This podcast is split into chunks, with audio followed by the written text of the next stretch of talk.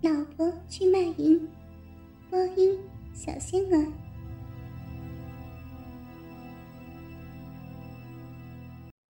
如果你老婆在你的家里被一个男人一丝不挂的压在下面，哎呦哎呦的叫唤，你是个什么滋味？如果那男人在你的老婆身上发出嗷嗷嗷的，被你听得一清二楚的声音，你是什么滋味？如果那男人的大鸡巴在你的老婆逼里霍弄着，你是什么滋味？王大妮儿现在就面临着这样的问题。一个月以前，他和老婆都下岗了，他们离开了那工作了多年的纺织厂。对于只会摆弄纱锭的大妮儿和老婆采花，这无疑是个很大的打击。再加上半身不遂的爹爹和一个一岁多的孩子，更是雪上加霜。王大妮儿就像失去了脊梁骨，整个人软了，头像灌了铅一样抬不起来。他不是个好逸恶劳的人，可现在是有劲使不出，英雄无用武之地。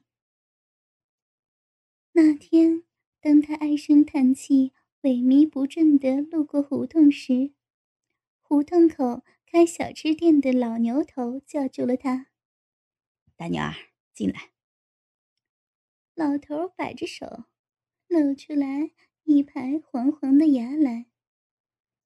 大妮儿愣了一下，就赶忙和牛老头打招呼：“咋了？像爽打了似的。”“哎，没工作了，厂子黄了。”牛老头呻吟了一下：“啊，那么红火的国营大厂，说黄就黄了，这是咋了？纺织厂可是咱们省数一数二的呀，过去他排在省里的第二号，那咱叫二坊，哎，就是这个意思呀。哎，真是时局难测呀，谁会想得到呀？”老牛头从柜里拿过一个小酒壶，放进一个挂满了茶锈的搪瓷缸子里，又端起一个烟熏火燎、看不出颜色的暖水瓶，把热水倒了进去。“哎，老天爷饿不死家巧，别管那么多，来，陪大爷喝一盅。”“大爷，你自己喝吧，我现在是什么心都没有了，哪还有心思喝酒啊？那也得活呀，人呐，就是那么回事儿吧，过一天少两晌啊，来，一醉解千愁啊，喝点儿，来。”大妮儿坐了下来，桌上是一碟花生米儿，还有一小盘酸辣白菜。大妮儿已经是一个多月没见过酒了，看见酒就像有个小手从嗓子里伸了出来，她端起酒盅一干而尽。“哎，这就对了，别管那么多，车到山前必有路呀。”酒过三巡，牛大爷像想起了什么：“对了，你媳妇儿她和我一样啊，也没活了，在家待着呢。哎，这两口子都没了工作，可也是啊，以后怎么生活呀？”听了这话，大妮儿一扬头，又干了一盅。“现在这世道就是这么回事儿吧，就说前院那个小华吧，长得水灵灵的，一掐都能出水儿，多好的闺女儿，你猜怎么呢？”大妮儿晃了晃头：“我哪知道，自己还顾不过来呢。”“干这个呢？”老牛头把大拇指和食指在一起捻着，做出数钱的样子。“什么呀？”大妮儿有点醉了，眼睛眯缝着，直勾勾地看着老牛头。干什么？卖呗。卖什么呀？服装啊，还是菜啊？什么呀？卖逼。老牛头的声音很低，却十分的有力。大妞儿好像清醒了许多。什么？一个黄花大闺女儿去干那个？有什么办法呀？他爹得了肺癌，他娘又是个瞎子，还有一个十一岁上学的小弟弟，你让他怎么办吧？这就叫做生活所迫呀！谁让他没摊上个好人家呀？如果他爹是市长、书记啥的，他不也是税务局里、公安局里什么的啊？跟煤篮子大爷似的，可牛逼了！老牛头盯着大妞的脸，又进一步的说：“这也怪呀、啊，人家小花漂亮啊。其实她那漂亮还没你媳妇儿漂亮呢。你媳妇儿是咱们这条街有名的赛西施呀。要说身材，你媳妇儿的可比小华苗条多了。要论脸蛋儿，也是你家媳妇儿俊俏啊。虽然你媳妇儿比小华大点儿。”可人在衣服马在鞍，换一身衣服你看看，保准比小华强百倍。哎呦，看我扯哪去了？怎么跟他比上了？咱们可是好人家。老牛头的话在大妞儿的心里激起了层层的涟漪，就像一块石头扔进了河里。是呀，人就是那么回事儿，谁有钱谁是大爷呀。老牛头喝了一口酒。哎，人家小华现在可抖了，冬天买了个貂，给小弟买了件名牌的羽绒服，花了好几百呀。听到这儿，大妮儿又干了一盅酒，她的舌头有点硬了。操，可惜我是个男的，如果我是女的，我就去卖。就那么回事儿呗。你呀，死脑筋。老牛头点了下大妮儿的鼻子，嗔怪地说：“我怎么了？我我说的不对吗？你说的不错，可你不寻思寻思，你是男的，可还有女的呀？你是说我我老婆？”哈哈哈，你看，我可没说你啊啊！你喝醉了吧？哈哈。老牛头的笑声就像夜间森林里的夜猫子，叫人发森。老牛头今年已经六十七八了，都说他解放前在窑子里当过大茶壶，人长得白白胖胖的，就像个弥勒佛。整天笑眯眯的，好像总有许多的高兴事儿。他的老婆是个姚姐，解放那阵子，从良跟了他，两口子一辈子没个孩子，就靠胡同口的小吃店维持生活，过得很不错。前几年，老婆得了子宫癌死了，就剩他自己，更是自由自在。老牛头的那一句“人就是那么回事儿”，叫大妮儿真的动了心思。她好像想开了许多。是呀，人就是那么回事儿呀，怎么着还不是活呀？借着七分酒盖脸，她吞吞吐吐地问：“人家小华那是大闺女，我家采花可是个老娘们儿，谁要啊？”老牛头一见大妮儿有点上道了，就趁热打铁地说：“嘿，你可不知道，你不说，谁能看出那采花是娘们儿啊？再说了，她还没三十吧？哎，她二十九了，是属羊的，这不就得了？才二十多岁，正是好时候呀。”老牛头把脑袋凑到大妮儿的腮帮子旁边。贴着大妞的耳朵，压低声音说：“我问你句话，你可别生气啊。”大爷，你说哪去呢？你就问吧，我们爷俩谁跟谁呀？你如果介意的话，就当大爷放屁了，好吧？哎呦，大爷，你怎么婆婆妈妈的了？你就说吧，我保证不生气，行了吧？那就好。我问你，你老婆生了孩子后，那下面的逼是不是什么呀？大妮儿醉眼朦胧地问：“是不是松了？呃，是和以前不大一样了。能放几个手指头啊？几指啊？啊？那我我可没在意。”嘿嘿。老牛头发出了尖笑，伸出了三个手指头问：“怎么样？”大妮儿傻笑着：“我回去试试。”成天和他一被窝，差不多天天操逼，还真没注意这事儿。他笑得趴在桌子上。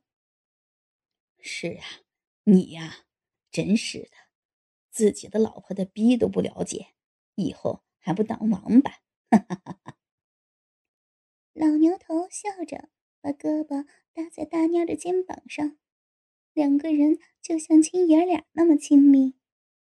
突然，他亲昵的用手指头捅了一下大妮儿的隔着窝。哎，你老婆的奶子大不？大妮儿眼睛眯成了一条线，前仰后合的笑作一团。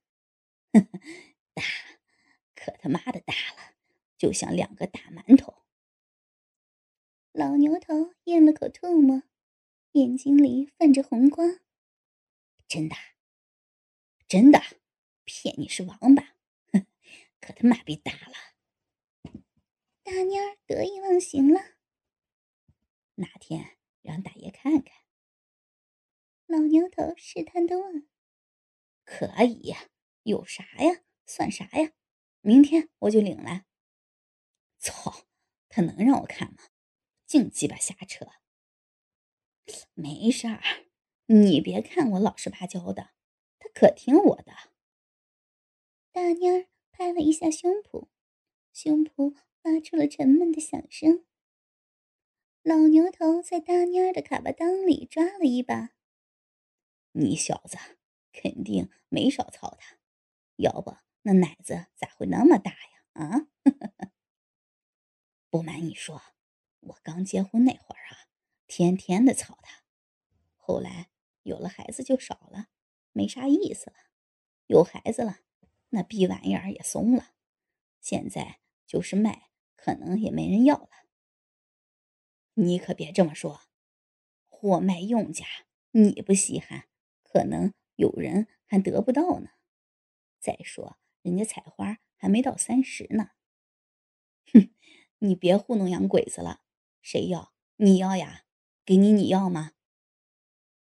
大妮儿舌头大了。费劲儿的在嘴里翻动着。要啊，我要！老牛头的小眼睛发出了绿光，就像激光一样刺向大妮儿。好呀，什么时候要？老牛头见时机成熟，就进一步的说：“你呀，逼这个东西啊，闲着也是闲着，让他挣两个。”不也填补一下家吗？哎，你说怎么个填补法？就像小华似的卖逼呀、啊！我知道，可谁买呀、啊？这个你不用愁，我帮你找，保证是好主。那操一次得多少钱呢？一百吧。真的？真的？谁说谎？谁是王八犊子？是你揍的。可在哪儿啊？那就先在我家。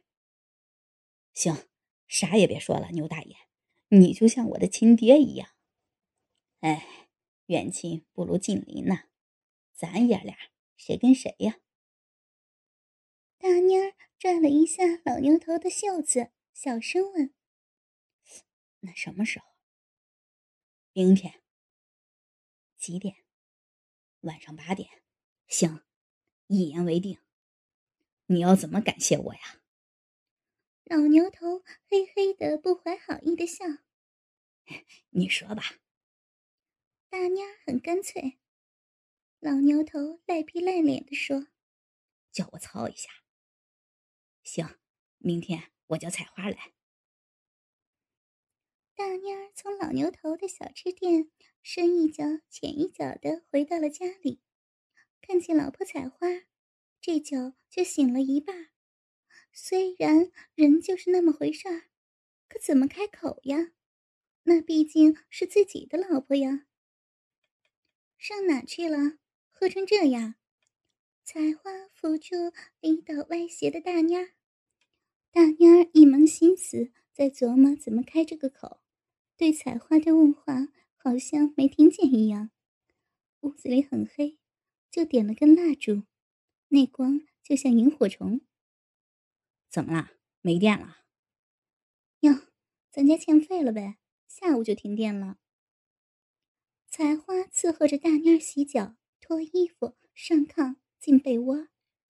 孩子已经睡着了，爹爹在里屋发出了很大的呼噜声音。已经是夜深人静了，这可是说话的好时机。大蔫把一只胳膊搭在采花的胸口上，那富有弹性的奶子压在她的手腕下，她移了下手，使那软绵绵的奶子正好在他的手掌下，他轻轻地抚弄着，很快那奶子头就坚挺起来。采花被大蔫摸得鼻里直痒，好像有许多小虫子在里面爬，就把鼻贴向了大蔫的身体。咱家的电费已经欠了二十七块了。本来有点兴奋的大蔫一下子就扫兴了。采花把胳膊搭在大蔫的小肚子上，爹的药也没了。哎，我去了同学那儿，他们厂子也不景气了，可能下个月就停产了。老牛头那也不用人，原来用的厨师也辞退了，现在就卖些小菜。我本想弄个倒骑驴儿，可连车和费用得一千八百多，上哪儿弄啊？咋整吧？真快到了上天无路入地无门了呀！采花叹了一声，人就是那么回事儿吧，别管了。大娘说着，去拔采花的裤衩。采花往上欠了欠身体，以便大娘好脱一些。大娘趴在采花的身体上，嘴里含着采花的大奶头，采花的身体起伏着，喘着粗气。大蔫儿就像不介意地说：“哎，你知道前院那个小华干什么呢？”“嗯、谁呀、啊？就是那个挺好看的闺女吗？”“是她呀。”“嗯、她干什么呢？”“发了。”“怎么发的呀？她家……”不是很穷吗？那是原来，现在可陡了。哟，怎么了？中奖了？什么呀，女人嘛，还不就是凭着那漂亮的脸蛋儿，下面贬贬货嘛。那她是当小姐了？可不是咋的，现在人家可富了，冬天买了个貂，还给弟弟买了个羽绒服呢。听说花了好几百呢。啥？一件衣服好几百？可不是嘛，那算什么呀？他身上那个貂两万八呢。那么多啊？人家的钱来得容易啊。大蔫揉着采花的奶子，采花就往大蔫的身体贴了贴。大蔫趁机说：“你想啊。”一批垮子就来钱，谁不挣啊？说着把采花的大腿劈开，采花的逼里已经是湿漉漉的，如同发大水一样。大妞知道采花是动情了，就把自己那硬邦邦的鸡巴操了进去。如果有机会，你干嘛？大妞问：“你你不怕戴绿帽子呀？”嗯、采花气喘吁吁的反问：“人呐，不就那么回事儿吗？别说的好听。”我如果去干那见不得人的事儿，你你还不把我给杀了呀？采花的身体往上挺着，迎合着大妞的鸡巴的冲击。这都啥时候了，还管那些呀？你没看见啊？再没办法，咱这一家子人就要饿死了。大妞的鸡巴使劲儿的向下用力操着，那多丢人呢、啊！采花的声音明显的小了。哎，你知道人家小花一次能挣多少钱呢？嗯、多少呀？一百多呀、啊。这么多呀？采花陷入了沉思。听话，采花，为了咱这个家，为了爹和孩子，你……大妞的鸡巴用着力。嘴里却没有停止劝说，采花已经快到高潮了，嘴里哎呦哎呦的叫着。听了大妞的话，虽然没有答应，可那胳膊却把大妞搂得更紧了。大妞知道采花已动了心，就把鸡巴抽了出来，用力的撸了几下，猛地操了进去。采花呀了一声，就往上不停地挺着逼，用力夹着大妞的鸡巴。大妞嗷嗷地叫了几声，就把一股一股精液射进了采花的逼里。采花的逼里也同时泛出浪花。两个人完事后，大妞进一步地问：“哎，行吧？”采花寻思了一会儿说：“我听你的，可就怕人家知道呀。”多磕碜呢！不会的，我们不说，谁知道呀？就是没人知道，可可在哪干那事儿啊？咱家就这么点地方，爹还在里屋，孩子还在家。地方我想好了，就去老牛头家，他家没人，安全僻静。如果你同意，他的小吃店可以关了吗？咱给他点钱。不就行了呗？可找谁呀、啊？人家，人家能干吗？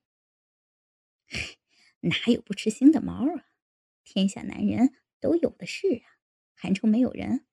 再说老牛头和咱们挺亲近的，他开饭店那么多年，认识的朋友多，让他帮着找找，他还能拒绝咱们？那，那你不吃醋呀？采花又小心翼翼地问：“嗨，有啥呀？你又不是卖给他们了，我们以后照样是夫妻。我们喜欢操就操，你还不是我的，不少胳膊不少腿了，就叫他们操几下呗。那批玩意儿就是块肉呗，操也操不坏，整也整不烂。这事儿又过瘾又挣钱，一举两得呀。我吃哪门子醋呀？你呀。”真是死心眼儿！说着，又爬到采花的身上。采花把两个胳膊搂住了大妞儿，两只手扣得死死的，一连串的吻落在大妞的脸上。哥哥们，倾听网最新地址，请查找 Q Q 号二零七七零九零零零七，Q Q 名称就是倾听网的最新地址了。